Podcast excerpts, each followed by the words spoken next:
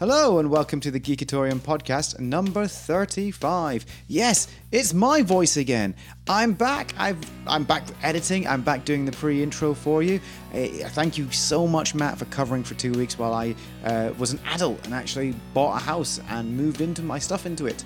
Um, this is why it might sound a little bit echoey to you right now. Uh, I've set up my stuff in a little corner but it needs a little bit of acoustic insulation so I don't get that reverby sound on there. That'll happen in due course. Unfortunately, we're just going to have to deal with it for now.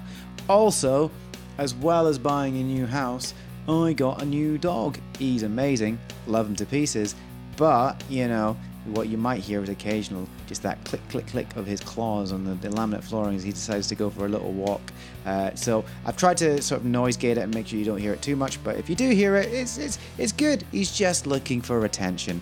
That's it this week's podcast was a bumper one. We had a great time recording this one. Uh, a really great laugh, actually. We talk about Keanu Reeves and his new comic. We talk about some uh, some Star Trek stuff, including a new animated series. Um, we talk about Tom Cruise and his mission to film something in space. And we have a new section to the show. A new section. I know, exciting. It has its own theme music and everything. So, I, do you know what? You you enjoy listening to this podcast. If you do, please please please hit subscribe. Uh, share it with people that you know. Uh, leave us a review on iTunes or wherever you listen to this podcast, if it's Spotify or Overcast or anything like that. We'd love to see what you think of the show. And follow us on all of our social media on Twitter, on uh, Instagram, on Facebook. You'll find the links for all of them in the description for the show. As well, pop onto our Patreon. We've got lots of content that we've got ready to put up on there that we want to give people who want to have a little bit more from the show and be a little bit more involved. Uh, so get on, get on Patreon, get signed up. You can pledge as little about a pound a, month if you really want. This little amount doesn't have to be huge amounts. But I've spoken enough. Two minutes. Oh, I've spoken well enough. Without further ado, let's go into the podcast.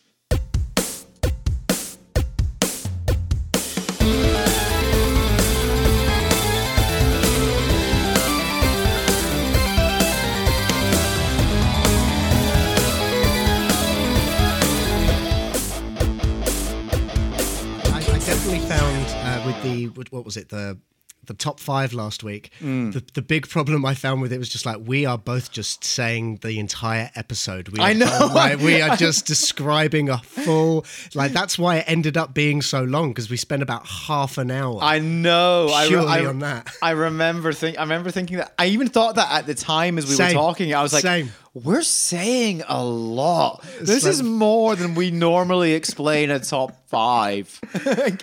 So we we wanted to make our points.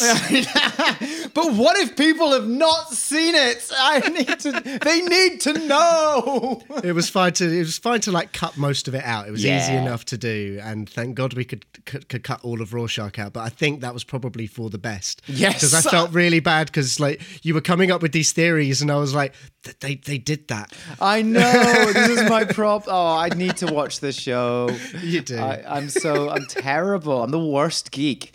Oh, that's how I feel this week with the with. with I haven't consumed as much as I wanted to. What? How, how's your week. been? What have you been up to? You? I haven't, I haven't really been up to much other than just working and working and working and getting home and just being so tired. Yeah. Like just not being able to concentrate on anything. Do you still feel like it's like uh, you're not quite over lockdown yet? It's still like I I find that I just don't know what day it is. Ever. It's exactly that. But I think it's just now that um, there's this whole masks in shops Hmm. situation. And the problem is, is people aren't that they're either wearing masks and being too close, or they're not wearing masks, and you're just like, it's, and it becomes stressful. So you're constantly on this like high anxiety. You know when you see a cat with their back like um, Yeah, arched yeah. up. That's how I felt all week because Yeah. people are coming in and they're being too close, and I'm just like, guys, please, just, just, just like keep away, and you're just heightened the whole day. So by the time you get home, you're exhausted mentally. I, I, I I've I've grown very impatient um, with with the feeling. with masks. Not not wearing of masks. It's Mm. the people who are being dicks about Mm. masks. Um, so like my part time job, like we we have to wear masks all day. Uh, so I, you know, I'm in eight hours uh, a day uh, wearing this mask. Um, it is horrific, uh, but you get on with it. It's what it is. But it's, like, It's just when- warm. yeah, do you know what? And oh man, like if anything is gonna make me shave, it's wearing a mask, right? I have never been so itchy. Like it's so itchy, right? is, there is, is. not enough beard oil and face cream in the world that can get rid of the itch under a mask, right? But like, there's people who like I'm wearing mine for like eight hours a day, and God bless, like um, I don't believe in God, but God bless um, doctors and nurses who are wearing not just one mask, but they're maybe wearing two masks plus all the PPE plus face eyes, and they're wearing them not just for eight hours, they're wearing them for 12, 16 hours a day to save our lives, to protect us, right? And someone comes in and goes, oh, I can't wear this mask for 20 minutes.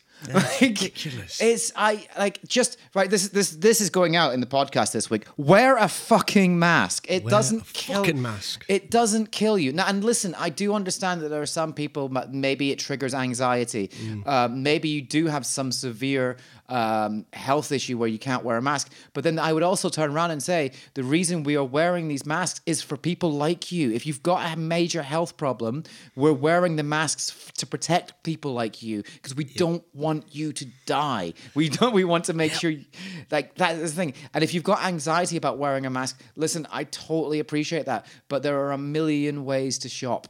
right? That Exactly, don't yeah. involve you going to a place where you have to there's there's online delivery there's click and collect where you don't even have to enter the shops that you're going to. Just I, but I do understand on the, uh, but again I do understand the need to go out. Of course I do. Yeah. like Oh, there was yeah. like my I, I suffer from depression. I suffer from anxiety. Um, lockdown wasn't healthy for me. Um, but we're wearing these masks to protect people. We're not wearing them for an, you- the- the- oh, it's just people sorry this is turning Here's into a massive rant Here's how I would uh, like put it to people who like say they don't want to wear a mask and say that they're useless. Again, it's wearing a mask is not about protecting yourself, it's about protecting those around you. So think of it like this. Would you be happy if you had to have a major operation? Would you be happy with the surgeon not wearing a mask? If Yeah. You had to have a six hour operation because they're not wearing that mask to protect themselves from your open wound. They are protecting your open wound From them. it- from them Yeah. infecting it with their breath or Yeah. you know what's what's coming out of their mouth because you never know what, what no one knows what we've got inside us until we've been tested for something And the other thing is, is can people stop with the bullshit conspiracy theories of Oh, yeah. this is the world order control, this is uh, it's all about control, this is 5G, this is whatever. Like, Yeah. can we just stop with that for a second and just think about the wider implication that people are dying because of coronavirus, because of like COVID 19? Yep. and they're dying in stupid numbers. And in, and this country itself, like in the UK, we've got one of the worst death rates around the world yeah we need to start looking after each other. We need to be sensible.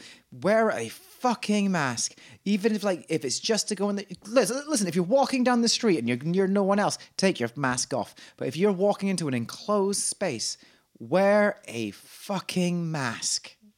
seconded If Iron Man can wear a mask and save the world, you have your chance to save the world by wearing a fucking mask. if spider-man can wear a mask if uh, i'm trying to now think of Don't all, don't don't talk about Batman's mask because he failed miserably at this. oh yeah shit. no he's the guy he's the guy with the nose hanging over the top isn't he? yeah, yeah. However, yeah, yeah. Oh, yeah. Also, right, if you're gonna wear a mask, wear it properly. Listen, under your chin, right? It's not a chin support, right? No. Right.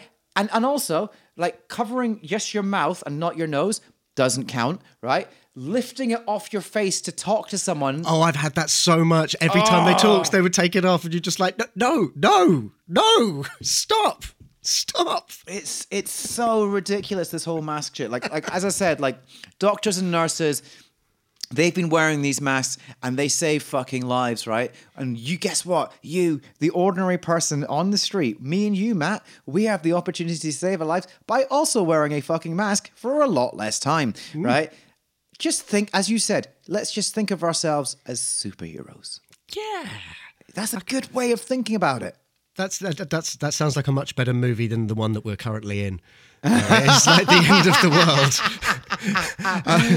you know, can, can we pick the movie we're in, please? Because Oh my god, right. Just when I thought 2020 couldn't get any worse, by the way, I was driving home and someone, someone has covered Toploader's dancing in the moonlight.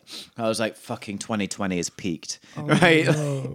like No, I oh, don't want to turn on the radio in case I hear it. Yeah. Oh, and it's bad as well. It's like You've it's ruined like- the radio for me, It's one of those covers where they're, they're just, you know, where the singer is just trying too hard. oh no! Do you know the one I'm talking about? they are glaring it. Yeah, going, and you're just like, I can't, I can't do it, I can't do it. And I heard it, and I was like, like I just thought, I thought 2020 was bad enough, and then suddenly, do you know what? Like, you know the guy who turned around at the beginning of the year, like at New Year, and went, "Man, 2020 is gonna be sick." Do you think they regret it now? Oh yeah, absolutely. I remember all those memes that said like, "What do you think you're going to be doing next year?" I don't know. I don't have 2020 vision. No one saw this coming.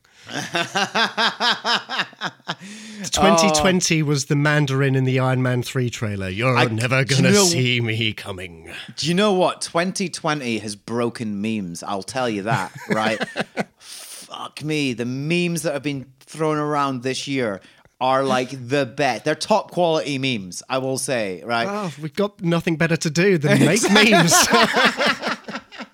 I just I just can't believe there's one of my favorite ones I've seen, right? It's a Star Wars one. Um, and it's uh, it's General Grievous and Obi-Wan fighting against a door and it's the door from The Shining, right? yeah.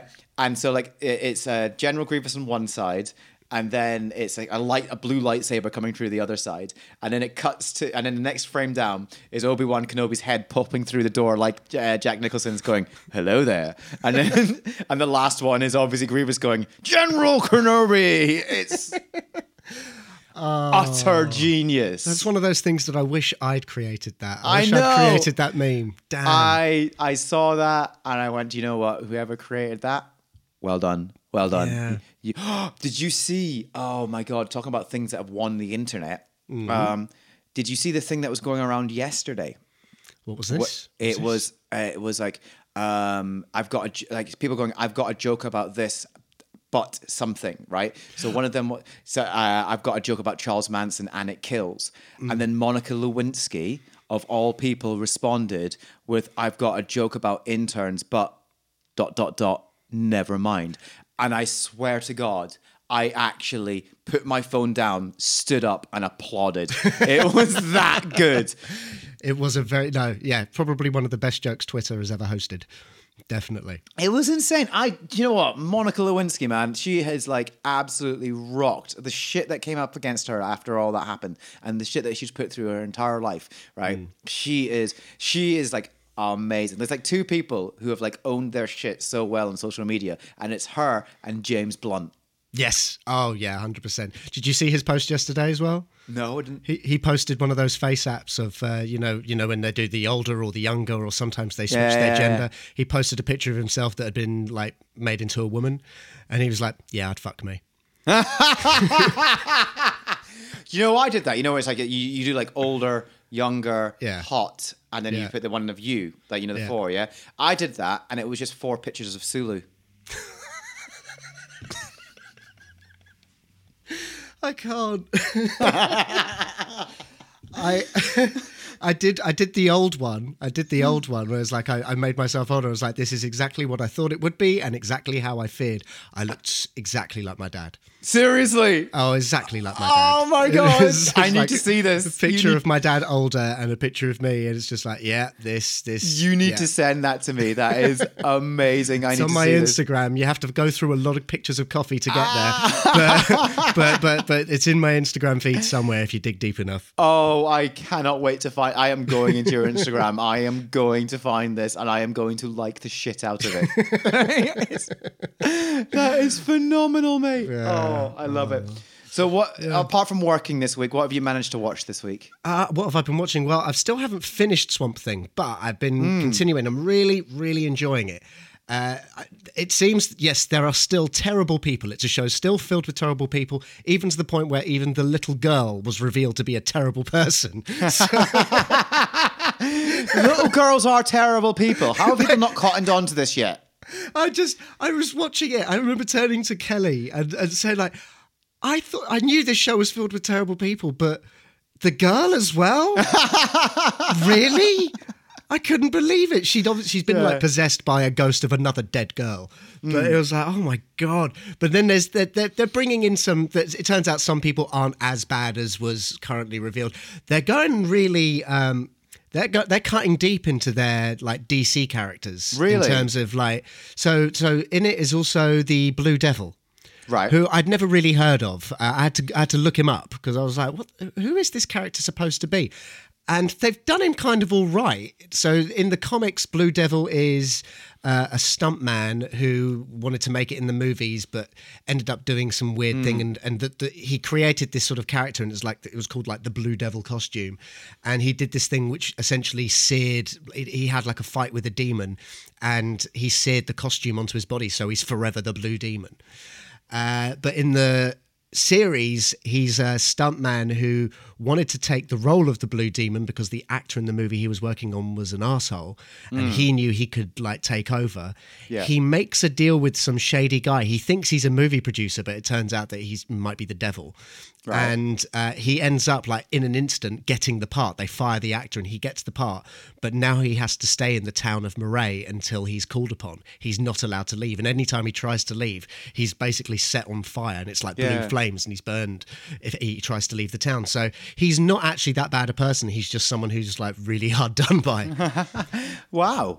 but uh, they've they've done some. It, it, they've, they're sort of going a bit more into the lore. Like uh, I, I- had a chat. Our, our friend Doug. I had a chat with Doug because he knows a lot about Swamp Thing. he does, and, actually, uh, He really does. He was showing me all the books, and uh, he was telling me about like the difference between the green and the rot and abby arcane is this character who becomes like infected with the rot and she is sort of like like it was one of the sort of resolutions to the story and all of that. So Yeah. I, I need to chat with him again because at the moment now Abby has been infected with the rot, and I'm like, oh, Yeah, they are yeah, doing exactly what Doug said was going to Oh, happen. They're doing this.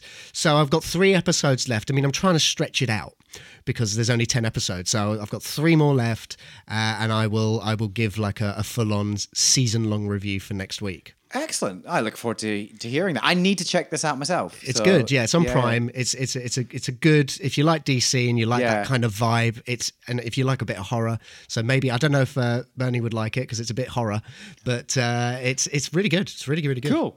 Okay, cool. Try it out. Now there's another thing I've been watching. It's not as geeky geeky. Go on. Uh, it's I mean, it's pretty terrible, but it's so compelling. Go on. It's a series on Netflix called The Floor Is Lava. Oh, I want to watch this. I've seen it. And I mean, it's it's the worst of television. oh, I can imagine it's awful. It's the absolute worst of television, but Yeah. you can't take your eyes off of it. Because because the, ah. the main thing is the contestants, the way they sort of film the contest, contestants before and like after they've, they've done their rounds, and they're like, yeah, we're going to win because like we're the best and blah, blah, blah. And they try and do their like little in jokes thinking everyone's going to laugh at them. And you're just thinking, I hope this lava is real. I hope you all burn a horrible, horrible death. And I can't Yeah. wait to watch. oh, dude. Yes, I'm with you. I mean, you do get to see them hurt themselves because when they sort of jump and they land in bad ways, you're just like, Mm. oh, that looked painful. But glad I'm glad it. Ha- I'm God, I'm glad it happened to you. Jesus. I'm kind of gutted that, like, I want there to be a show like The Floor is Lava because, like, what I feel is missing, like, all everything that's like a, a sh- a competition nowadays is all reality TV, right? Yeah, yeah, yeah. Singing, the voice, you know, uh, or Love Island or whatever. But I miss like the old school sort of the Krypton Factor, the Crystal Yeah. Maze, these things where it's like you, these team, this team, they're only here for this week, and you're on their side. Like I miss them. Gladiators. Oh, of thing. gladiators! Yeah. Oh my god! I just I I I- wanted I want the floor is lava to be that, but it's never going to be.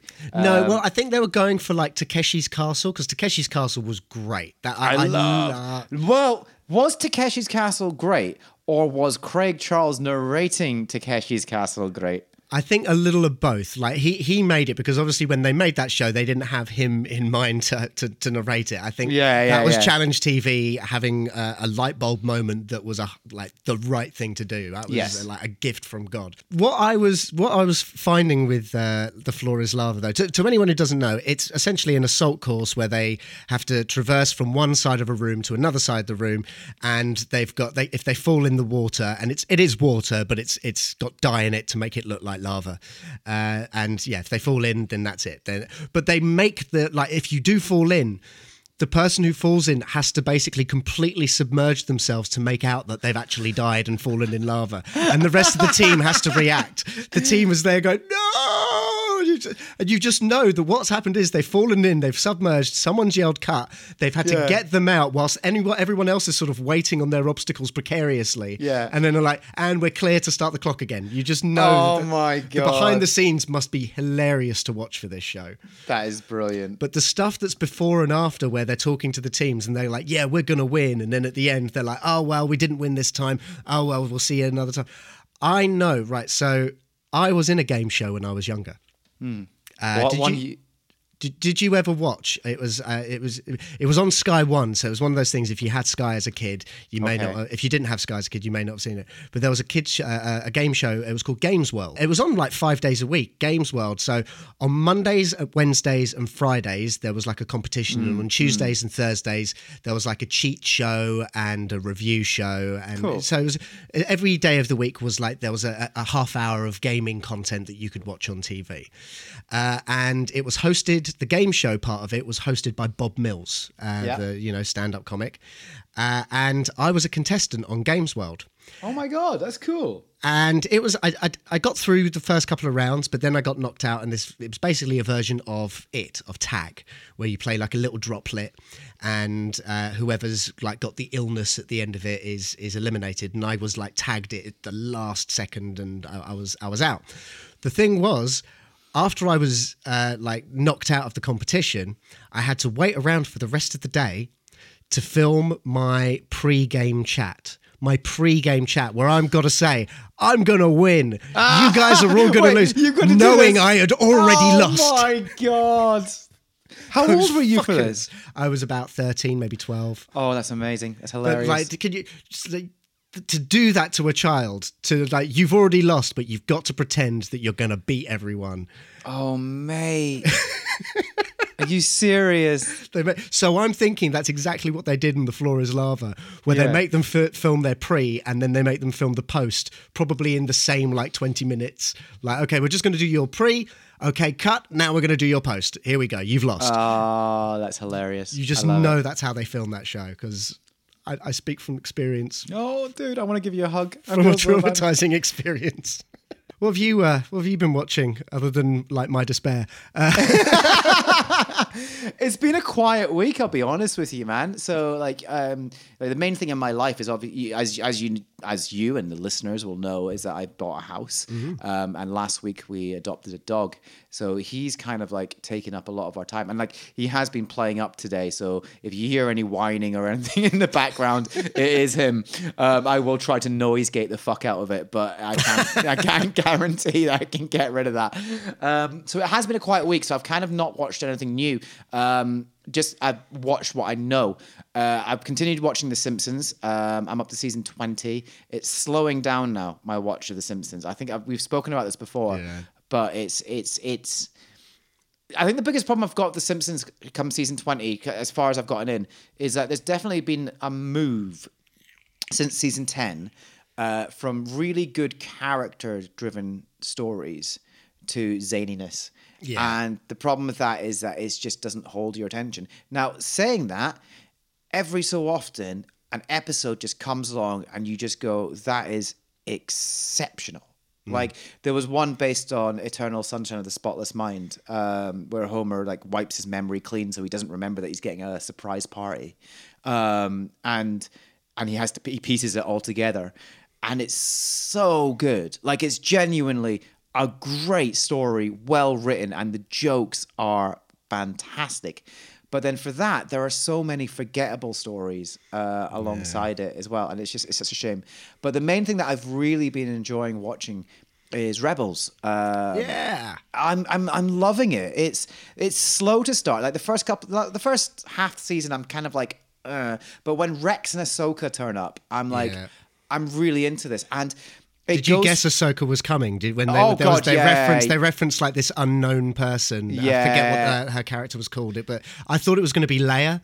But then uh, when it was Ahsoka, I was like, oh okay, yeah, maybe I would have got. But that it's if I'd watched great because it's great because I I think like for me, like Ahsoka, having watched now all of Clone Wars, um, Ahsoka has one of the best character arcs in the whole Star Wars universe. Like she is phenomenal. This, the journey she goes through, um, and. It, much more fascinating than a lot of the actual main characters that we know that people the mainstream characters that people know about. Um, so I've been watching Rebels and I like it. I really, really like it. I like where it's going. I like how it's talk is, you know, it's the birth of the rebellion, how that's come about. And it's giving real depth to the rebellion. Like and it's like showing you how hard it was to start it up. Yeah. And it's great as well. Like it's because I think this is one of the the problems between sort of the prequels and the and the originals is that whole thing of like well, there we talk about young Jedi. There, there are still, you know, there, we talk about younglings and how they're discovered by the Jedi and taken to the Jedi Temple and trained from a young age. Just because the Jedi have been destroyed doesn't mean those younglings don't exist anymore. Exactly. And what is really cool about Rebels is that you've got two sides of it. You've got the last remaining Jedi still trying to go out there and find those younglings and protect them.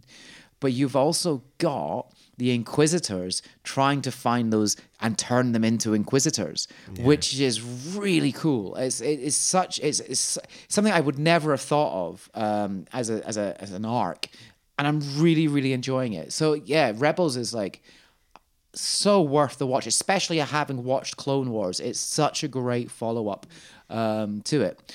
I I think I will rewatch it once I've finished Clone Wars. I'll then blend Yeah. in and just like you know start watching Rebels again, just to sort of complete that arc proper.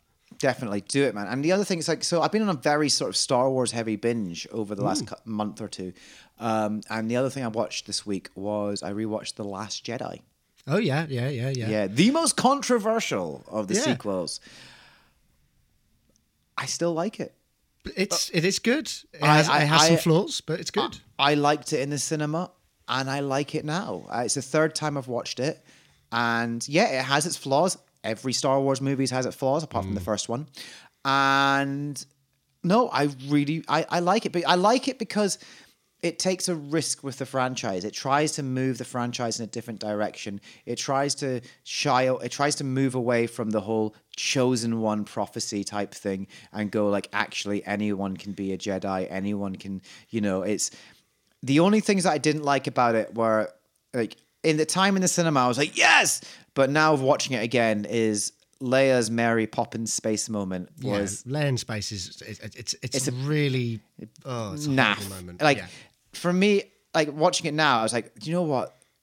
That should have been the end of Leia. Actually, should have been, yeah. That would have been a really good way of doing it.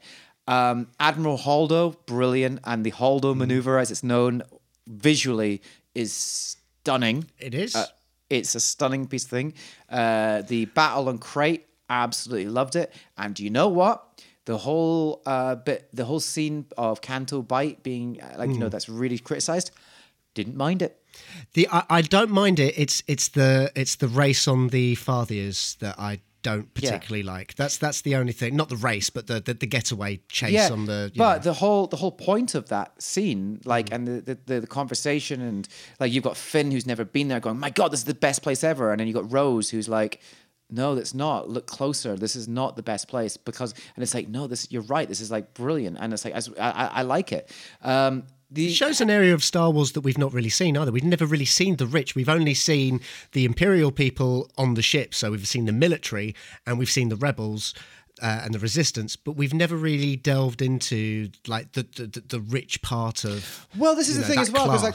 Star Wars, the Star Wars universe, unlike the Star Trek universe, uh, was always about like there's still money, there's still commerce, there's still capitalism, really, um, and this is just touching on the corruption that can exist within these sort of these types of um, structures.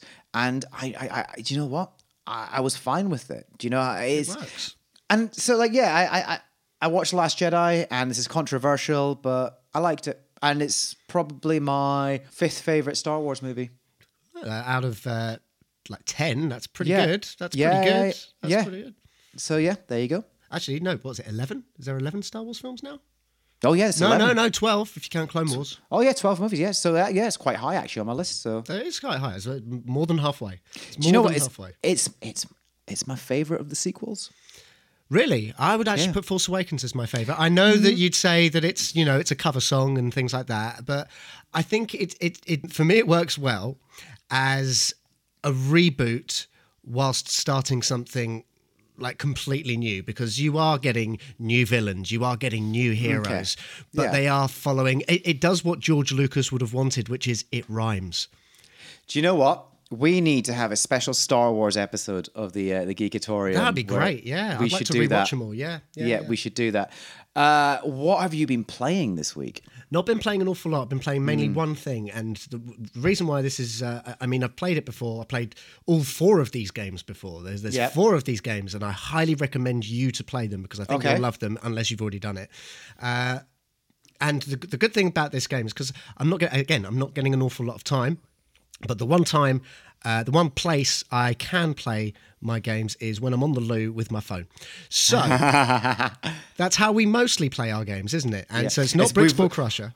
We've moved on from reading the back of shampoo bottles.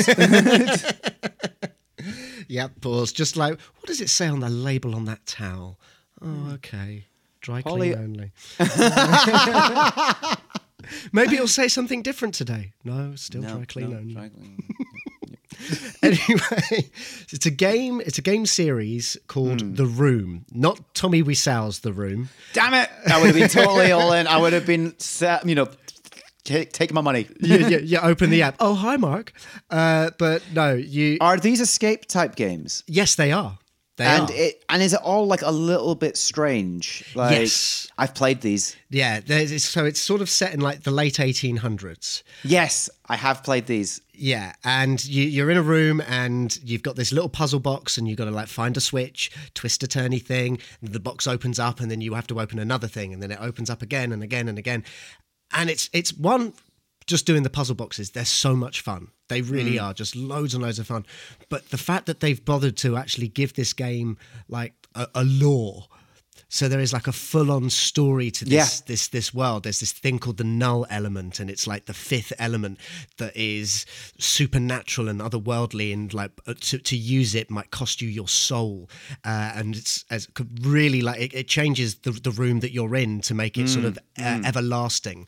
Uh, so I've just uh, replayed uh, the, the Room Two. So I'm going to start the Room Three soon. But another reason why I'm replaying all these games is I just found out there's a VR version for PlayStation. Nice. I cannot wait because I saw a review and the review said it was good. So I was like, okay, I'm gonna like play these games again just to get into the vibe of it. Um, and as soon as I have a bit more money, I'm gonna invest in the Room VR and then I will like talk the shit out of that because it's a great series. You say you've played it. Yeah, yeah, year, oh, ages ago. I can't. Yeah, it is old, like Uh, yeah, yeah, 2013, yeah, it's old, so- I, I played it, yeah. so I haven't played that. But no, I like those types of games. Um, you and I need to go do an escape room together. I, I think, I'd be useless in a physical escape room. No, I think you. I think you'd have. I think you'd have a great time, man. Um, I love an escape room. It depends. Do you- if a question mark appears in the top corner of my eyesight and I can click on it for a hint, is that possible in a real life Well, escape t- room? I don't what, think so. What I will do is I will print off a sign that I can hold up every so often that just says "achievement unlocked." yeah. Would that help? I think I just need that in my everyday life, to be honest. that would just give me some motivation, you know? Excellent. I love it. You've got some fake points. Here you go. Oh, God. Have you been playing oh. any games? Um, again, very quiet, but uh, so obviously still doing the Red Dead thing, um, and still not playing the story because I'm too scared. Just like, let's go hunting today. Let's go do that today. Like literally. But uh, what I have been doing is I've been playing a lot of uh, Star Wars Battlefront 2. Because obviously we got uh, we got Squadron coming out, Yeah. which I'm very excited about. But I have been playing a lot of Battlefront 2. Now, this is a game that when it first came out a few years ago, it was getting absolutely slated because of things uh, the loot boxes, the idea that you couldn't unlock any characters unless you bought stuff like that. And what I will say is that over the you know EA in all their evilness, um, fair play to them, they listened and they spent a lot of time uh, reinvent, you know, redeveloping the game, changing things. And you know what? It's a cracker of a game. Like, now, are you doing the multiplayer? or Are you doing the single pla- player? I am doing. So I'm not. Oh, the campaign shit. Don't get me wrong. That's I started it. You know, I've got I've got this game, and I Yeah. started the single player campaign, and and and I got bored. no the single. Forget the single player campaign. It's shit. I am with you on that. However, the multiplayer is great. And whether it's online or offline, um, especially offline, because it, when it's off, because this is the thing, I'm a massive fan of the uh, the Battlefront series, the Star Wars Battlefront series. Like the first one was like I remember like being in in uni, having an Xbox, four controllers, around one TV, amazing, right? Best time. Uh, Battlefront Two came out. It was a, a thing. It was That great. that game for me was incredible. When Yeah. you actually follow the story of being a clone, Yeah. then you're a stormtrooper, and Yeah. and and the game, the final boss essentially of that game was to capture Leia at the. the no, it was Hoth. No, it was Yeah. it was Hoth was the final boss, wasn't it? But the thing is, like for me, it was like I always just liked the multiplayer game, like the, the- you know having like going to Mos Eisley and having all the stormtroopers or all the rebellion trying to take on each other. Occasionally, you can play as Luke Skywalker as you killed enough people. I loved that. I, I I genuinely loved that. I love playing the heroes version, like you know, where it's like you're in the Mos Eisley and you're you're all the dark side characters or all the light side characters. Brilliant. And what like Battlefront Two now is like, it's like that. It's it's exactly like that. Uh, they've they've managed to get it back to a stage where it should be, where you can do that multiplayer offline. You don't have to go online. Online is fine. I I mostly play it offline.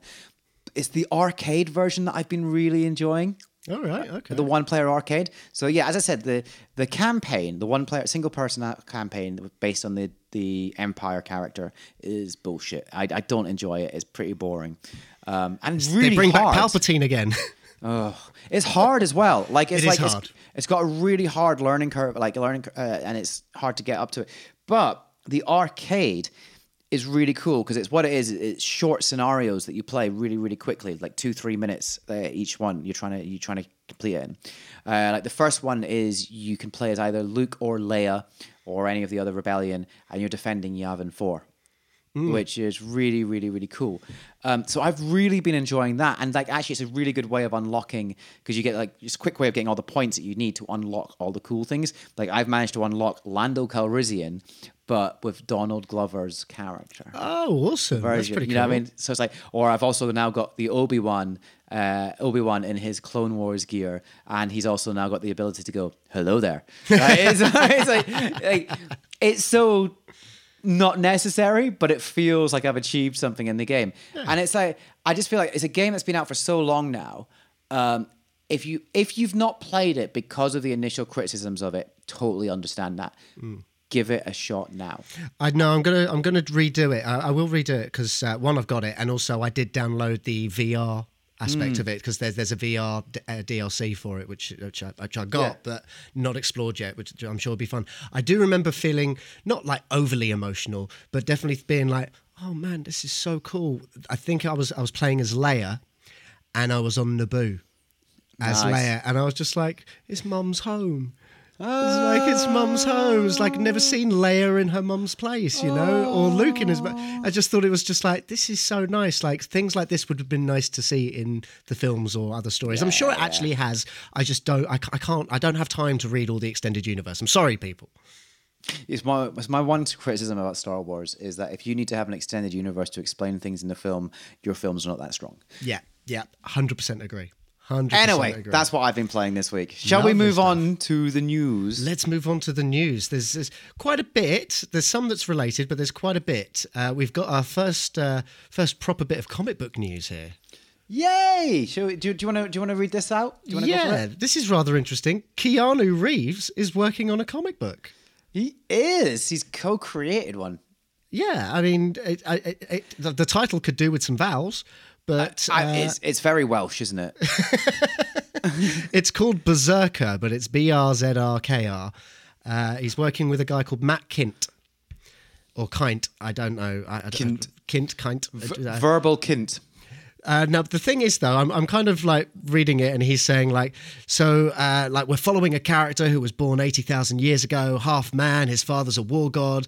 Uh, it's like I had this image in my head of a guy fighting through the ages because of his father's compulsion. It's like a guy fighting through the ages. You didn't have that in your head. You watched Wolverine Origins.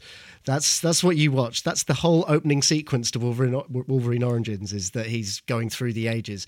I, I'm just I'm I'm being a bit unkind here, but it does just sound like a Wolverine story, but with a character who looks a bit like Keanu Reeves. Well, so th- this is my thing. I've looked at the I looked at the image of it. I looked at the I read it uh, the, the the story as well. Now listen, I'm probably going to read this. I actually I, I I like Keanu Reeves. I think a lot of people do. But doesn't this feel a little bit like he had an idea for a movie? No one else, no one wanted to make it. So he went, fuck it, I'll do it as a comic book. Hey, and then it will be it will get made into a movie. If it does well. If it if it does well, but at the same time, like Keanu Reeves just coming up with a movie is like, eh, it's it's a nice idea, but you know, eh. But it's like Keanu Reeves created a comic book. We should turn that into a movie. And this movie is based on a comic book that was created by Keanu Reeves. Now, all of a sudden, it sounds way more interesting a concept. So and that's so here's the funny thing. If you actually head to the last paragraph of this story, it says here, and with comic company Boom Studios sporting a first look deal with Netflix, Of course. there is a chance it could end up as a movie or TV series, potentially starring Reeves. I sniff an opportunity he's made for himself. I mean, do you know what, though? I think these sorts of ideas, though, would work great as animation. Have you watched a lot of the animated output on Netflix, like Castlemania? I Castlevania, not. even. Castlevania. I've not actually. yeah. Castlevania. I mean, I've only seen season one, but it was fantastic. Hmm. Uh, and if, if if they get people like that, that, it's the same team. They're also working on the new Masters of the Universe that Kevin Yeah. Smith's uh, doing. It's the same animation team uh, that did Castlevania. And Castlevania, as I say, was brilliant. Uh, next week, there's a like starting next week. There's a Transformers series. Uh, starting on Netflix. Oh, a, a, wicked. three-parter, a three-parter like the War for Cybertron. So I, I'm really looking forward to that. So if this series gets turned into an animated series on Netflix, I think I might be more interested than if it was like a because I've seen Bright. Bright wasn't very good. I, I I avoided Bright. I stayed in the dark with that one. Yeah, you yeah you stay there. For your, for your own good, for your own good, man, for your own good, for your own sanity. But I, I, I am excited about this comic. I will probably read it, and I will probably watch the Netflix series if it ever Um, happens. no, mate, I'm I'm with you as well. Keanu Reeves is like the good guy of Hollywood, so I'm on his side. Yeah, absolutely. Next story, uh, which I'll I'll I'll I'll go into this because we've got we've got something coming up. We've got something coming up, don't we? Uh, but Rick's having a little dance because he knows what's coming. But so this story is uh, rather unusual. I'm going with the Tom Cruise one here. Now, Tom Cruise. Tom Cruise is actually looking to be making a movie in space. In space, He is actually- with the Muppets. Tom Cruise and Gonzo. Uh, I, I- would have been weird Pigs in space. Could you imagine? You know, Gonzo is actually taller than Tom Cruise. Anyway, yes. I'm so mean. I'm so mean. That's such a bully thing to say. I'm sorry. anyway, know, so other than the fact that Tom Cruise is making the seventh and eighth Mission Impossible film back to back, uh, but of course at the moment they're shut down, pandemic and all.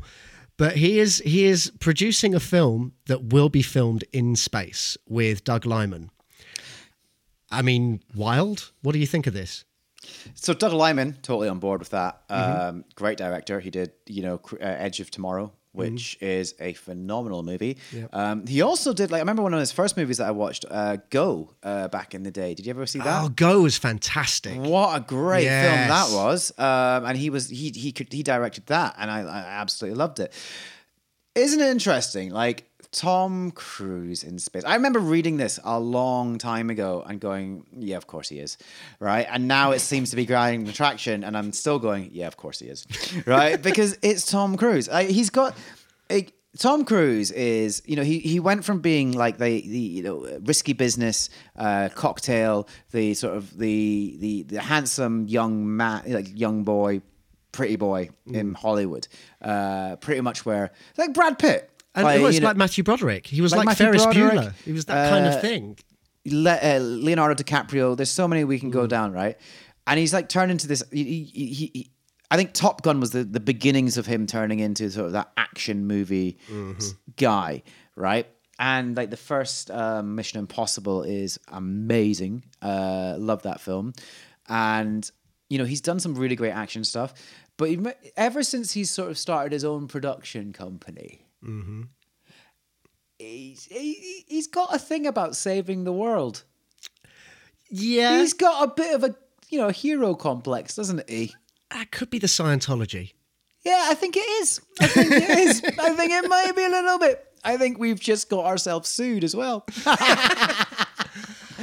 Listen, I, I it's it, it's as I said with with Tom Cruise, he'll do a movie like Edge of Tomorrow where I'm like, this is phenomenal. Like it is a great film, and he will do and Minority Report as well. Wow, Tropic Like- Thunder. He was so good in Oh. that. I thought he was going to do more stuff like that, and I probably would have like watched more he, of that. But he no. just seems to like you know we're on to like the eighth going on to like the seventh and eighth mission impossible Yeah. um and i don't know I, it doesn't surprise me that he wants to do a movie in space is there any point of him doing a movie in space no he's doing this to satisfy his i've done a movie in space ego thing and I, I i don't know will it be any good probably because it's doug liman will there any be any reason for it to have been in space? Will it add anything to the film?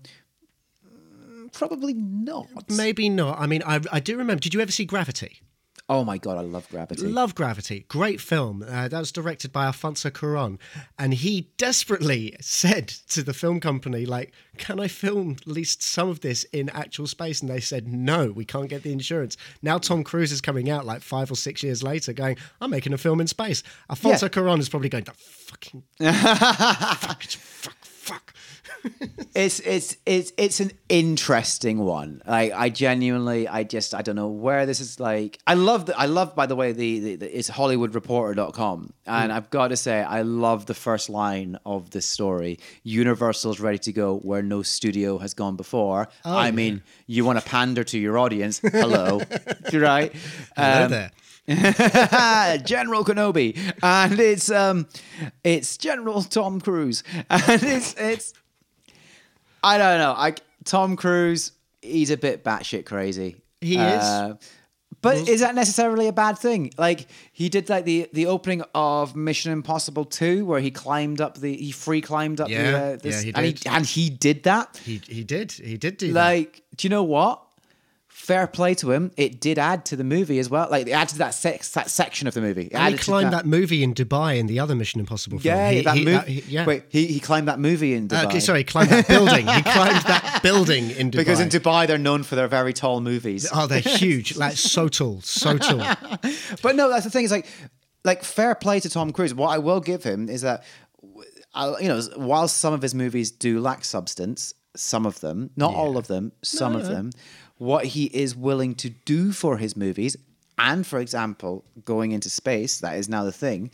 What he's willing to do for them, it does add to the drama of the scenes that he does. Will him going into depends what he does in space, but I can't imagine them anyone agreeing to I don't know him switching off his oxygen or untethering himself. You know what I mean? It's going to the amount of safety they're going to have to put into whatever he does. It's gonna be crazy. Otherwise, he is meeting L. Ron Hubbard uh, very soon, right? Wouldn't it be funny though that he was filming, he got cut off whatever. Like let's say he was on the ISS, yeah. He got disconnected, like he's on the outside, disconnected, falls through a wormhole, travels back in time, and meets L. Ron Hubbard, and he's the reason Scientology exists. Oh no!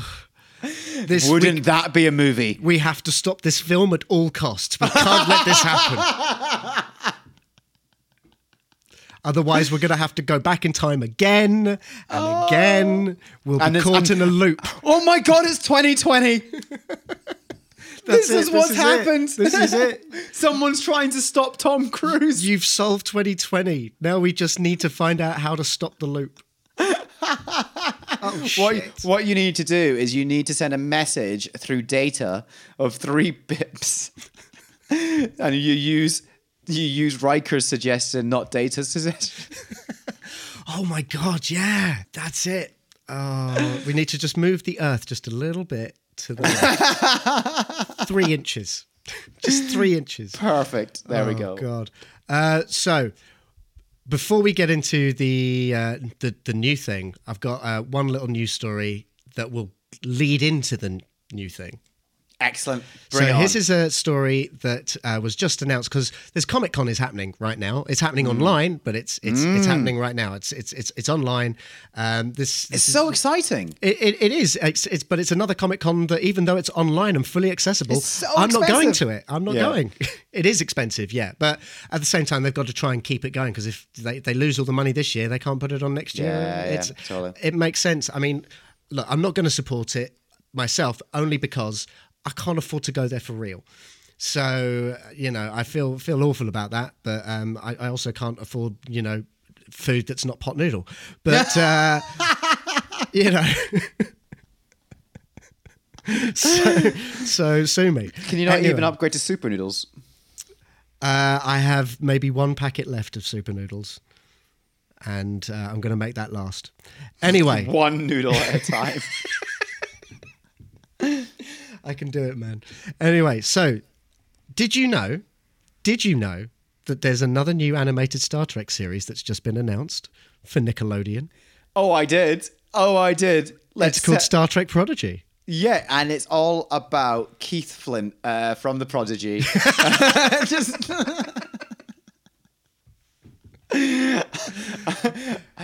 I'm the warp drive starter, troubled warp drive starter. Oh my god! I just, I was just uh, like, I was, Warp just, with me. I was all of a sudden just like the, one of the most controversial shows that Nickelodeon has ever done.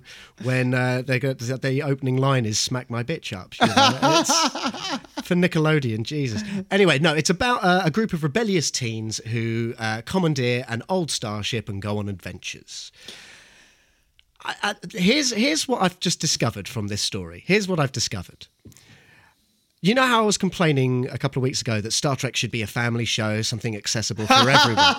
yes, I can know where this is going. what they have done. So now we've got Star Trek Prodigy, which is aged from, say, age 6 to 12. Yeah. Then we've got Lower Decks, which will be for your 18 to 24 market. Then you've got Discovery, which will be for your 24 to 35 market. Then you'll have Strange New Worlds, which will be for your 35 to 45 market. Picard for your 45 to 50 market. It's like they're covering all age groups with all the different shows. They're gonna go, they're gonna bring back William Shatner for the sixty plus market. aren't they? It's. Star Trek: The Girdle no longer fits. You won't be asking people's age now. It's like, which series of Star Trek do you watch? And that's how you figure out how old someone is. But uh, yeah, you know what? It's it's for kids, and it, it, it's the, Yeah, but we're probably asked- going to watch it, though, aren't we? Oh, well, God, yeah, absolutely. I mate, I watch Adventure Time. Adventure Time's perfect, right? It's Actually, yeah, I watch SpongeBob. So yeah. yeah, yeah. Like, will it be good? I don't know. It's it's interesting. Is you've brought this up uh, before? Is there too much Star Trek coming on? Are are we at a stage of oversaturation of Star Trek? I mean, yeah, potentially. Um, but at the same time, I just think it's great. I think that in this, mm, here we go, here we go. You ready? You ready for this? Okay, You bring it, this? bring it. Okay. In in the way that Star Trek explores strange new worlds and boldly goes where no man has gone before, I think it's great that we have new series that explore strange new series and go boldly where no series has gone before, no franchise has gone before. Right? I think it's great. Listen, if we can have on TV, if you can have Star Wars, Clone Wars, Rebels, uh, the Star Wars shorts, uh, the, Mandalorian. Mandalorian and all its movies, right? There is room to have that thing of the Star Trek universe. Now, are the Star Trek universe doing it well? Only time will tell, right? But what I will say is that of all the new stuff, right, you've got a great back catalogue of Star Trek stuff that still exists, yeah? We had a shaky season. Of, oh, no, do you know what? No, that's not right. We had a, a decent season of uh, first season of Discovery, and Mm-hmm. which then improved in season two. Yep. We had a decent season one of Picard, in my opinion. I thought it was a Same good in start. my opinion. I liked it. I Yeah, liked it a lot. but I know there are criticisms. Um, we haven't seen Lower Decks yet, but uh, if you are a fan of Rick and Morty and that style of comedy and animation, then you know what? I don't see why you wouldn't enjoy it. And the great thing about something like Lower Decks and and with Prodigy is that they can do things in the animation that they couldn't afford to do in the TV show. We are going to see strange new worlds. We're going to see aliens that we could possibly never see, and I think that's really exciting. yeah, I would agree. I would agree. And you know what? If Prodigy brings in a new generation of fans, the next generation of fans, if it brings them in and they become fans and they go, because like, do you know what? I didn't watch the original series first. I watched the next generation first. Yeah. And because of the next generation, I went back and I watched the original series and the movies. Yep, absolutely. It makes it accessible for, for new fans. And yeah, of course, it will be like, oh, I like Star Trek. Oh, there's a Star Trek. As a kid gets older, that, oh, this is a Star Trek I've not heard of or seen before. Mm-hmm. What's this? Fantastic. And then they then we hook them. This is how you get them. This is how you get them. Exactly, exactly. And on top of that, first you get first you get the money, then you'll get the power, then you'll get the You just give them a little taste. Just give them a little taste. in America. Um, and but like as I said as well, like I think I, I- it's it's a great way of getting people into that universe, um, and it's great that everyone has something. So what's next? So next we have uh, a, a couple of stories, but these stories. Now I've said for a few weeks in a row. There's there's been a phrase that I've used. Tell you what, right? Let's not use the phrase. Shall we just play the jingle? Play the jingle. Let's play the jingle. Salt, salt, How much do you need? salt, salt. Just a pinch for me. Sodium chloride in my inventory where we're reading the news and it's a sodium story. How good is that jingle? So yeah, these are what we call sodium stories. So many weeks where I've said this story we've got to take with a pinch of salt. yeah. And there's too many of them every week because there's so many websites that you just cannot trust. This is the world we inhabit, though, in terms of geek culture. Is like without actually knowing the people involved, we can only sort of read stories that might be a bit of a guess and stuff like that. Mm. So yeah, absolutely. There's a lot of sodium stories. So yeah, these are the ones that you take with a pinch of salt. They are not confirmed. They say that they have sources. I don't trust the sources. But here we go. First story will stay in the realm of Star Trek. Go on. Here is our first sodium story. Zachary Quinto and Chris Pine may appear in a new Star Trek movie that is not Star Trek 4. Which makes no sense because technically, any movie that comes after this, if it's in the in the Kelvin timeline, is Star Trek Four.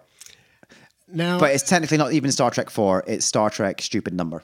It's actually yeah, it's not Star. Yeah, it's uh, like fifteen, isn't it? But it's like Star Trek Discovery may have a movie. Now that excites me. Like if if that is a thing that happens, that excites me because I like this crew.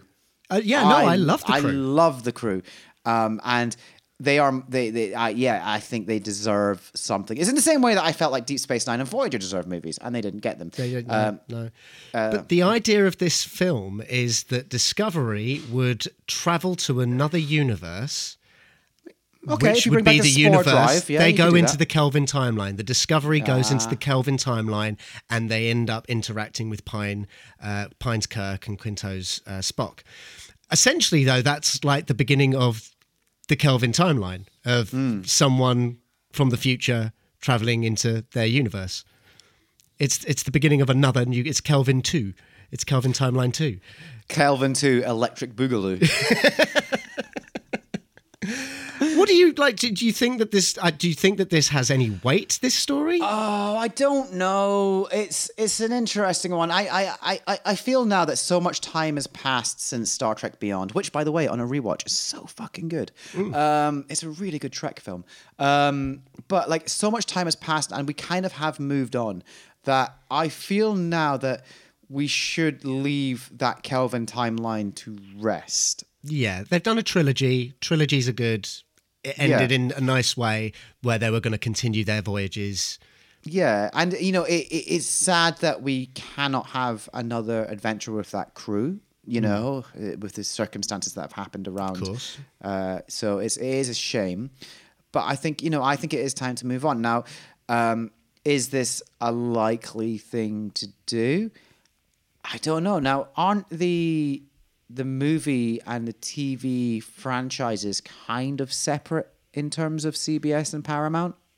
Kind of, yeah. Uh, Yeah. uh, It's, it's certainly under different creative control because the TV stuff is under Alex Kurtzman, who actually was one of the writers for Yeah. Star Trek 2009. He was one of those uh, part of that writing uh, so team. So my whole thing is, it's like I, I I feel like it is time to move on from the 2009 sort of Star Trek idea. I don't, guys, there's nothing wrong with them. Like when the first when 2009 Star Trek came out, I went, wow, this is a Star Trek that everyone can get into, and I and I really really enjoyed it. You know, and okay, Into Darkness, less said the better. And, Mm, it does not hold up. and but, but Beyond is a fantastic Star Trek film. Yeah, it is. Totally. It's a proper it's a proper Star Trek film. Yeah. Um and I think leaving it if they left it on there, I wouldn't like I think it is time for I think it is time for the Star Trek series to move on. Um is there any weight to the story? Is there I mean where does the story come from? Is it according to our sources? Yeah. Uh, and it- and they, they do try and like uh, say this is the, from the same source that said that there's a new Scream movie in the works. And, uh, And really? Pennywise is going to be in Space Jam 2. Where's Space Jam 2, please? Um, yeah, is it, I need space.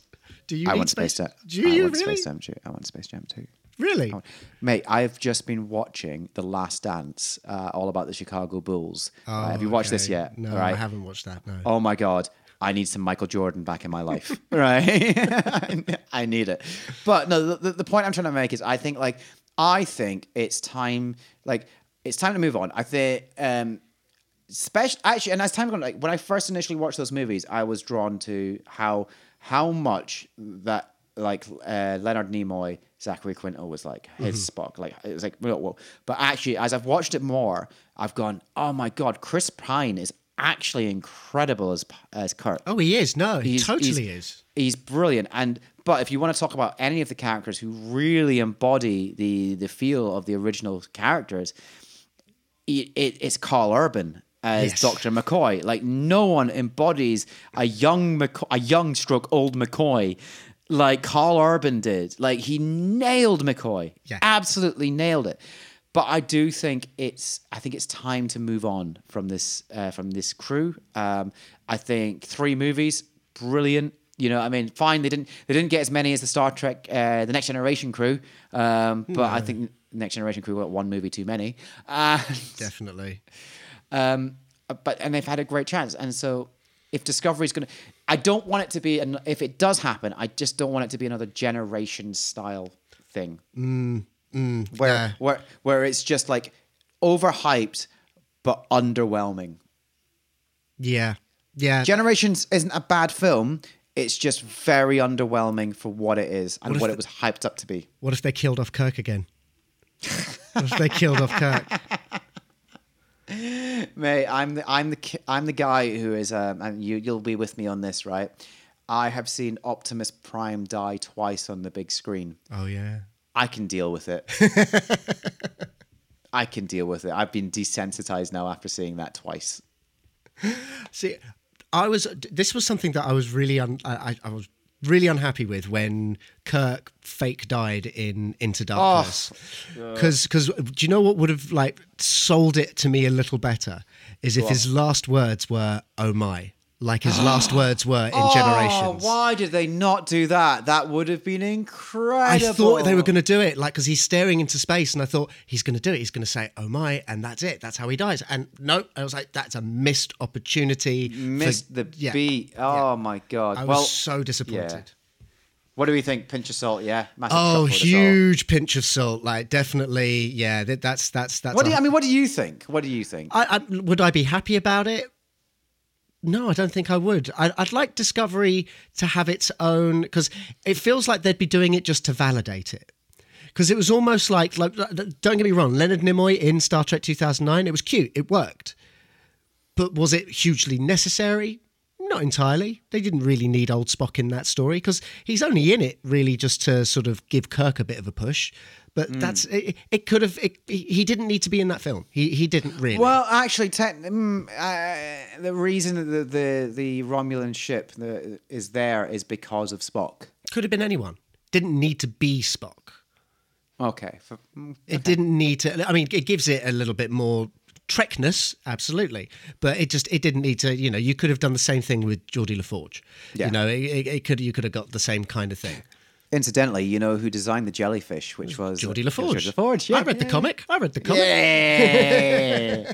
I read Countdown. Anyway, uh, there's a right. So we've got another. We've got another sodium story. We have Go on, another sodium story. Sodium story. Yes. Uh, now, this one is to do with another TV series. There could be a Lando Calrissian TV series for Disney Plus starring Donald Glover. I want this so badly in my life. I, I, I, I don't care if it's got to be taken with a pinch of salt. I, do you know what? I am on this hype train. Let's bring it because, oh my god, what? Yeah, he was brilliant as Lando. I don't know. This is uh, La- he was brilliant. I just don't think the, that they did they did him justice in Solo because th- this is a man who fell in love with a sat nav.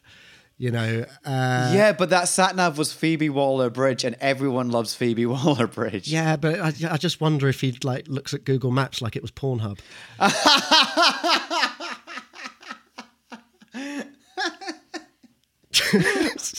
This junction's a three way.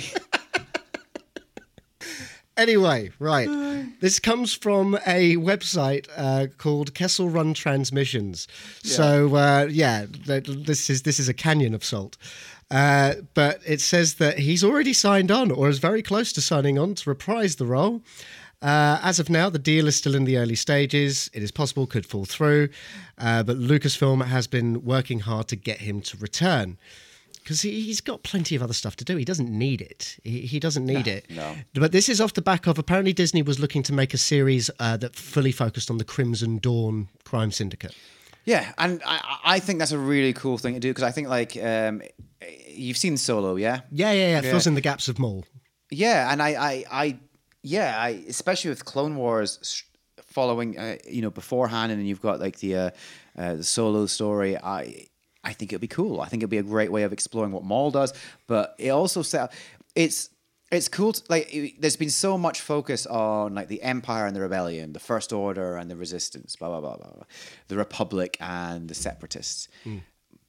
And but the, the the the main thread through all of those different stories is that that Star Wars has has this underworld that's really seedy and hmm. really dangerous. You know, you've got the Hutt clan uh, controlling the Outer Rim territories. Uh, Crimson Dawn was brought in as well. Again, and like, there's a lot of stuff that I think could be done on the Outer Rims that would be really really cool. And you can have some stories that are you know, they're Star Wars stories. I think one of the things that like of the new movie, the five new movies that have been made in the last few years, uh, you know, of you know the trilogy and with. Yeah. uh, Solo and with uh, Rogue One, the most interesting ones have been the Star Wars stories. Yeah. you know, movies that are set in the Star Wars universe but don't play part of the the the, the main story. You know that that was being made, and I think that's really really cool. And I I would I would be up for this. This is again, this is something that I. I- I'm actually more excited about this than I would be about a Discovery Chris Pine Zachary Quinto crossover. Yeah, yeah, no, I, I would agree with that. I, I would say I'm more excited about the upcoming uh, Obi Wan series than I would be with this. To be And there's honest. a there there, there is a, a sodium story involved in that as well. oh really? What's- yeah, what's you not the- heard? No. So um, apparently Hayden Christensen has been approached. Oh, you're right. No, I did read that. Yes. Yeah, so apparently he's been approached to return for the, the Kenobi series, which also, again, the Kenobi series has been off and on uh, for a few years now. Um, you know, they've gone, you're definitely making this. Oh, it's been put back a little bit. Oh, we're definitely making this. Oh, we're put back a little bit. We're definitely making this. Hayden Christian's in it. Maybe we should put it back a little bit. No, it's like, Well, I mean, now that the pandemic's happening, it's certainly not being filmed because Yeah. it was supposed to be filming now, uh, I think, or at least in February, I think, uh, that they were doing it. but it's it's interesting because I think like this is where you know they they've obviously looked at the success of the Mandalorian and gone actually there's more traction in telling these stories, these these series. Yeah. It's kind of cool that you know Star Trek started off as a TV series and happened to make movies which were of um, up and down quality, you know, mm-hmm. you know, mm-hmm. irregular quality. Mm-hmm. And Star Wars was the opposite. They made movies that were, you know, pretty decent quality, you know, you know mm-hmm. until you know. But any but any TV series they made were questionable. But what mm. questionable? But what's happened now? You know, I'm talking about Ewoks and droids here. Yeah, yeah, yeah, of course. Right? yeah. Mm-hmm, mm-hmm. But what you've got Caravan of Courage. Yay! But now what you've got is like Star Wars, like you know, Clone Wars. I think was the start of them making some quality TV series. Stuff. You know, Rebels is turning out what- uh, for me as I, I know it's done now, but I, for me it's like wow, this is great. Mm. And Mandalorian is an absolutely fantastic series. Now, if they can if they can recreate the feeling of Mandalorian or even of Solo uh, itself, that type of you know that that feeling. That's I think that's what people missed those stories, Star Wars stories, and The Mandalorian felt like Star Wars. Whereas for me, the sequels felt very childish. Yeah, yeah. I see what you're saying. Yeah. What do you? I mean, yeah, that's that's what I think. You know, I, I, I, I, I do wonder with Hayden Christensen. I wonder how they would bring him in. flashbacks, I imagine, because I think the Kenobi series is supposed to cover that point between uh, in After, or- yeah, no, it's after, yeah, it's after Revenge of the Sith and between. So it's probably like while he's a grey old man yeah, yeah. or greying old man living on Tatooine protecting a young Luke. I, I wonder if it might actually be more that he communicates with him like Rey and Kylo did Oh, I mean, that would be through epic. through the Force, and like so, but his his Force projection image is actually as Anakin and not as Vader. Or maybe it would be like because do you remember when um, when they when they reinserted Hayden Christensen into the end of Return of the Jedi? so And- awkward and- and- so awkward. Oh, it is. But George Lucas's explanation to that was when Anakin became Vader, his light side died. So you're seeing the light side ghost because it was the dark side version of Anakin that died ah, physically. so you're seeing the light side ghost, not the dark side ghost. And it's, I mean, convoluted to fuck. But I wonder if it would be like he converses with Anakin's light side ghost, and maybe like Anakin is like going like, "You're not going to be able to defeat me." Like my dark side part, he's like he's trying to help him, but he's like, you know, my dark side is too strong. Or maybe he's seemingly trying to help him, but actually, you know, it is Vader force projection and trying to fuck with him. You know, Oh, okay. There's Yeah, there's a lot there's a lot you could do with it. Would I be happy with it? I'd like to see Hayden Christensen be given a chance with that role with a director who Knows is how a- direct. Yeah, I was, I was trying to find a nicer way without trying to insult George Lucas because he did create it all. You know, I've got to give him his props, but God, he couldn't direct a film. Yeah, yeah, and yeah, I agree. Anyway, that's the that's the sodium series. I like this. I, I like this segment. Sodium Stories. Salt, salt, How much do you need? salt, salt. Just a pinch for me. Sodium chloride in my inventory. Where we're reading the Shall we move on to our? This see now that we've got sodium stories, I feel like we need to come up with a better name for this. So See, you call it top five. I've been calling it Geek Top Five, but I don't know what to call it. shall we like um like, hello listeners. Hey. This is. Thank you for listening. Hey. Um, new phone, who dis? if tell you what, why don't you throw your suggestions at us on Twitter? Yeah.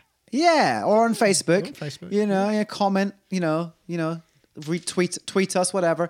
Um, throw us your suggestions for what we should call the top five stroke, geek top five stroke, um, the exceptional five, the fantastic five, the Well, the Fantastic Fives are quite a good one. I might, I'm, I quite like that. Quite like You that. can't use that one. I've already suggested it. No. Um, I quite like Fantastic Five.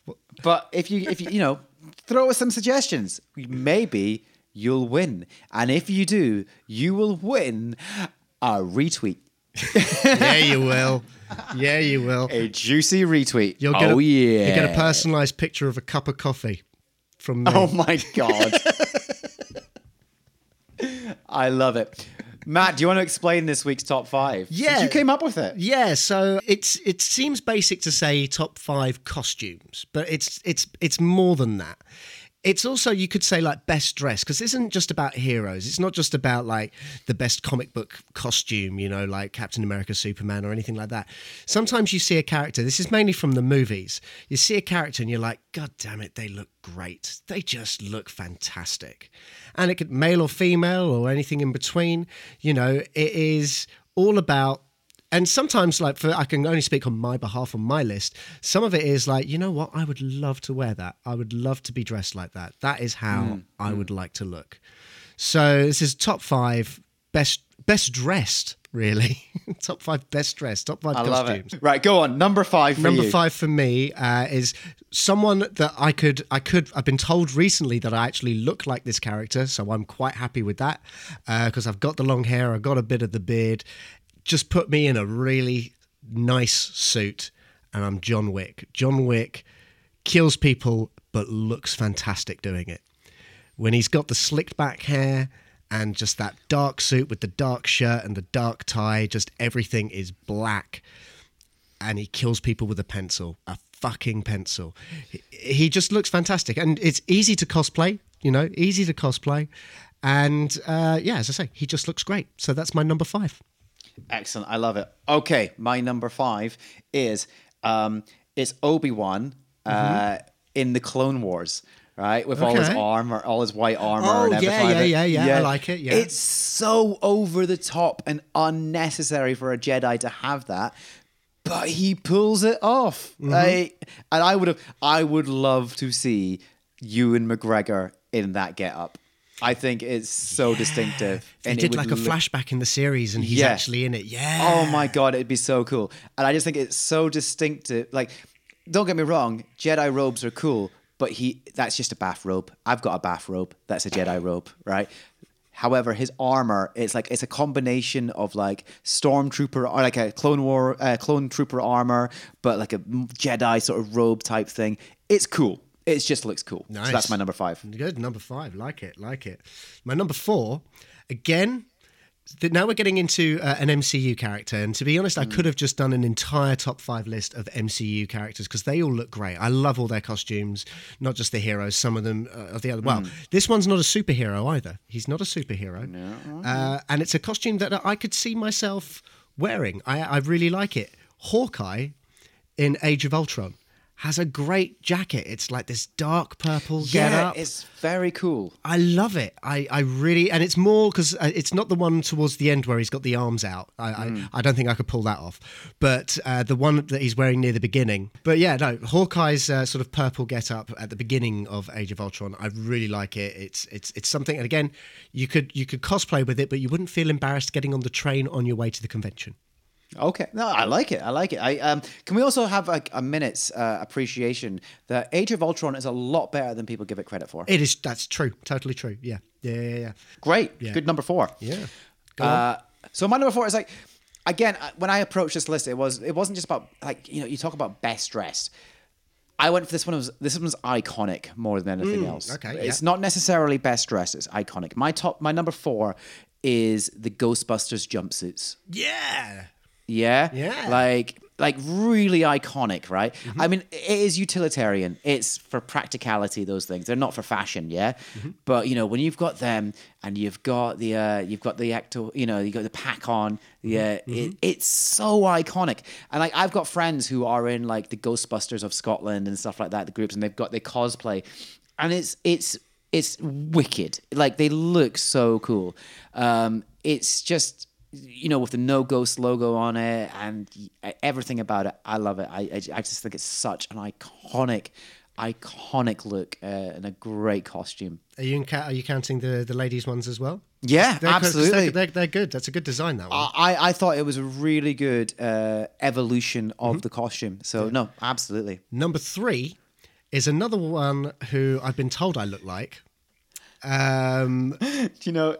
Uh, have you have, Yeah. have you looked this up? Have you did you look up the character? Have you seen this film? I've seen this film. Uh, I, can you see the way I've, I I may be told that I look like this person? Now that now that you've said it,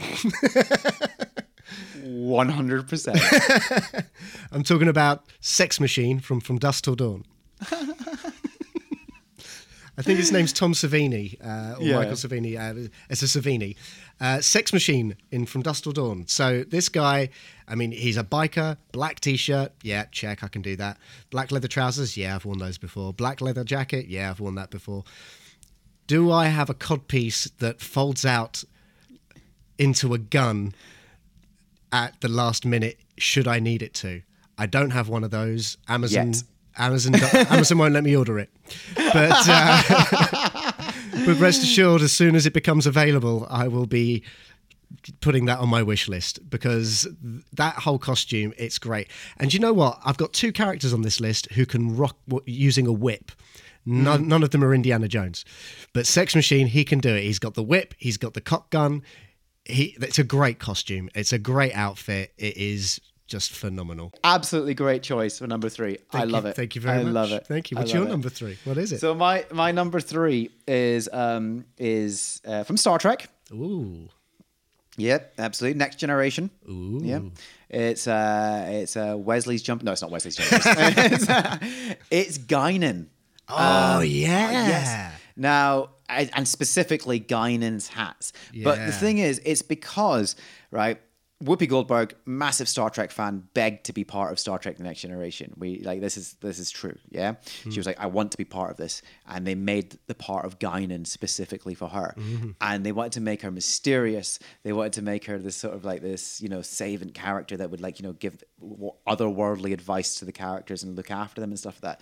So they wanted to make her look so distinctive but like approachable yet you know otherworldly and the costumes they gave her the flowing robes with that hat the hat Mm. just like it's such a and only whoopi goldberg could have pulled off that look Yeah. yeah, you're right. like only she could be as cool and you have to bear in mind as well whoopi goldberg came from a comedy background as well Yeah. before she did Star Next Well, no, but before she did Next Generation, she had like um, been nominated, I think, for the Oscar for The Color Purple. Yeah, So, yeah. so she she was making her name as as a real, you know, big name in acting. At Oh, that no, point. no, no. abs- At that point, it was like Yeah. just afterwards. Yeah. Yeah, yeah, absolutely. So it's like she could have played it funny, but she played it so well, and like she looks effortlessly cool in every style. And do you know what the the, the best version of all is the one back in San Francisco, back in like the 18th century, and it's still got the notes of what she would be like the big hat and the Mm-hmm. you know the robes. Uh, yeah, I think Guinan, especially, especially that that neck, especially the purple one, the purple. Oh, that's one. the iconic one. Yeah, that- That's that the one. That outfit. That's the one. Okay, go on. Number, two, My number two is the other whip user in my list, and this is Catwoman from Batman Returns. Oh, You want to talk iconic? Like this is one of the best comic books uh, recreated suits. Also for the fact that it is the uh, so many times where you'll see like take take Spider Man, uh, Tobey Maguire's Spider Man. He apparently made that Spider Man suit at home. It does not look homemade. Catwoman in Batman Returns, that looks homemade. Yeah, that looks yeah, like she stitched it together out of an old latex dress uh, or an old latex jacket that she did. Uh, and and used the biggest like white string that she could to stitch it together, and it just looks incredible. And it's also one of the sexiest suits. But there's like there's like no skin, there's like there's Mm, no cleavage or anything like that. But she looks super sexy. Uh, it's practical, like with the with the spikes on the hands as well. Yep. Uh, absolutely fantastic. And also, like, because of the homemadeness of it, when it gets battle damaged, it's really battle damaged, where Yeah, it like, makes yeah, holes yeah, in the hair sticking out all over. And it, everything about it is just, as as you say, iconic. It's, it looks homemade, but still looks fantastic. And yeah, I, I- love it. I love it. No, it's a brilliant, great shout, man. Great shout. I Out of love all that. of the Batman villains that have been, because yeah, Mister Freeze looks great. It's a shame the rest of the film around it was piss poor, but the Mister Freeze suit looks great. But really, if you want the iconic Batman villain look, cat that Catwoman, ah, I am Chef's with you kiss. 100 percent on that. kiss. Perfect number two. Love it. Love it. thank you. What's your number? Excellent. My number two. Uh, I'm now dipping into the MCU. Two? Yeah, here we go. Uh, and I have gone with the Iron Spider from Infinity War. Nice. It's so cool. Yeah, it like is. and it's like it's introduced so early in the movie as well, which is great. um, and um, it smells like a new new car in here. Like it just like it's it's brilliant. And what I love about it is that this suit was meant to be his, uh, but later down the line. And it's introduced to him early because he's put himself in this dangerous situation. Yeah. And I love that he's learning about the suit um, all the way through, not just Infinity War, but Endgame as well. There's like a degree of it he's still learning about it, um, and especially the the first fight in the Infinity War, the fight between uh, Thanos and the group on uh, Titan is brilliant. And he's like, "Oh my god, I can do this!" like it's it's it's really really cool.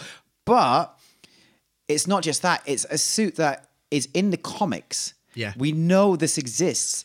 We've never seen it before. You know, we've seen in all the other Spider-Man movies, we've seen variations of the standard Spider-Man suit, and we have seen the Venom Spider-Man suit. Yeah, mm-hmm. that's what we've seen. This is something that I think we've been desperate to see for a long time, and they absolutely nail it as a look. Because it was, uh, I think, it was introduced like in the Civil War series was Yep. when the Iron Spider suit was brought Yep. in. So it might be where you could say a movie late because it wasn't in the Civil War movie, but it, Yeah. it works. Uh, But and it, it doesn't look identical to the one in the comics, but it, it, it looks enough like it to be like, yeah, no, that's that's the Iron Spider suit. That's Yep, definitely it. It's perfect. I think it's just and it just looks brilliant. So yeah, Yeah. that's my number two. It's fantastic. Okay. Here we My number one. We are still in the MCU. Where do we got? We've got Loki.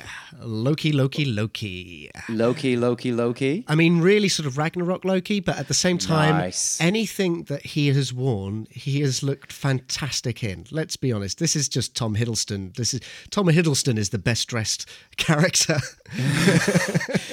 It's it's the green suit he wears in the first Avengers He- film no- in Germany. No, Oh, no, uh, no, no. The green suit he first wears when he visits Thor in Thor. When, when Thor's captured and he's wearing the green suit there, he looks great in that. Oh, he looks stunning. Uh, he looks brilliant, but I think Ragnarok Loki, and he wears the black suit at the beginning of that when uh, Thor tells him he looks like a witch. Uh, Yeah. He's wearing the black suit, but the uh, but his green suit that he wears obviously when he's in Sakaar, and then when he arrives at the end and he's got the big the, the horned helmet is fantastic. I mean, Only Tom Hiddleston could have pulled that off. yeah, totally. Uh, It's a shame. Apparently, uh, like you can't really that that, that horned helmet is not something that can realistically be worn because of the way the weight is balanced on it. Like there's too much weight on the front; it just always falls forward. So that's why most of it's CG. But it looks great, and it's utilized as a weapon in uh, in Ragnarok as well. But just it it's Loki. You just get- you you see the outfit, and you're like, that's Loki's outfit. That is that is Loki's outfit. If you see someone else wearing it, you're like, that, that's Loki's outfit. It is just it's icon- again, it's iconic. It looks great. Just I, I'd like to wear it just every day, not just to conventions. I would I would wear it. I would The helmet and everything. I would wear it to Sainsbury's. you know, I mean, the helmet would definitely help with social distancing. Yes, it. but I'll be there in the coffee aisle. Going, Kneel. but yeah, I just Perfect. I just love that look. But specifically, yeah, the Ragnarok one because it's got it's just the color pops more and it just Perfect. it's just lovely. Love I love it. I love it. So go on then. Great. What's our number one? My, well, my number one. Here we go. Are we ready for this? Oh, I don't know. Am I? Oh, ooh. Are you ready for this? It's from the Fifth Element. Oh, Yeah. I mean, that's like one of the most. You want to talk about style? Style. yeah. Luc Besson. Was- Anything. Jean Paul. Gaultier did all of Jean Paul Gaultier. Yeah, yeah. Exactly. And I've gone for. I've picked one of the most iconic things. It's Ruby Rhod's leopard print suit. it's stunning. Oh my god, we'd already talked about the real Ghostbusters, and now you're talking about someone who looks almost identical to Egon. Yes. so yeah, Jean Paul Gaultier does the costumes for everything, and Yeah. it's so. What I love is that he just went mad with it. Mm. And Luc Besson was clearly like, just go mad with it, and he did. And the looks that he created, he created like these down to earth looks with uh with uh, with Korben Dallas. Mm. Um, you know, uh, he, went like alien uh with like uh with uh, with the, aliens Leeloo really and basically. Leeloo, yeah. I think he was the one that came up with the idea for the cigarettes with the longer filter and the smaller white bit yeah, of yeah. cigarettes. That was his And- idea, I think. And I love that. But what he did, like, Ruby Rhod's character is that annoying reality TV presenter character that Chris Tucker nails. Um, like he plays it so well, but it's larger than life. And the only, you couldn't put him in a suit No. with the Egon hair wig because he takes it off. He He's does, got yeah, yeah, yeah, and he's got different hairstyles. But putting him that and that leopard print jumpsuit thing with like the open top, like it plays on so many. It plays with the idea of gender. Uh, cl- uh, it plays with the idea of what's you know what men will wear, what women will wear. Um, the character is so sexual but asexual, and when you think of Ruby Rhod, like you think that that suit, Yeah. that suit is the one you think of, and you go, that is stylish. And Chris Tucker pulls it off so well. He does. He's actually he's actually like a futuristic Rylan Clark. Now that I think yes, yes, absolutely. Yeah. No. It's a great. Yeah. It's a great outfit. Great design. It's a good Yeah. top five. That's, I'm really happy with that top five. That's a really week, good so- top five. Well, well done. Pat on the back for both of us. One for the vault. One for the vault. And that's the end of the podcast. Thanks again for listening, guys. It's always fun having a wee chat about this. It's always fun covering the stuff that we do. And I hope that you enjoy it and that you get informed as well as what's happening in the world of geek. If you like this podcast, please, please, please hit subscribe, give it a share, let people know about it. And if you really like, leave us a wee review wherever you listen to it. Yeah, absolutely. And you can follow us on all the social medias. We're there on Facebook. Just search The Geekatorium. We're on Twitter and Instagram at The Geekatorium. Uh, we also have a Patreon. Now, with our Patreon, we have like deleted scenes. We're going to have a, loads more content. We want to give you all this content. The only way you're going to get it is if you go onto patreon.com forward slash The Geekatorium, even if it's maybe £1 a month, £3 a month, anything you can do, because we want to give you more.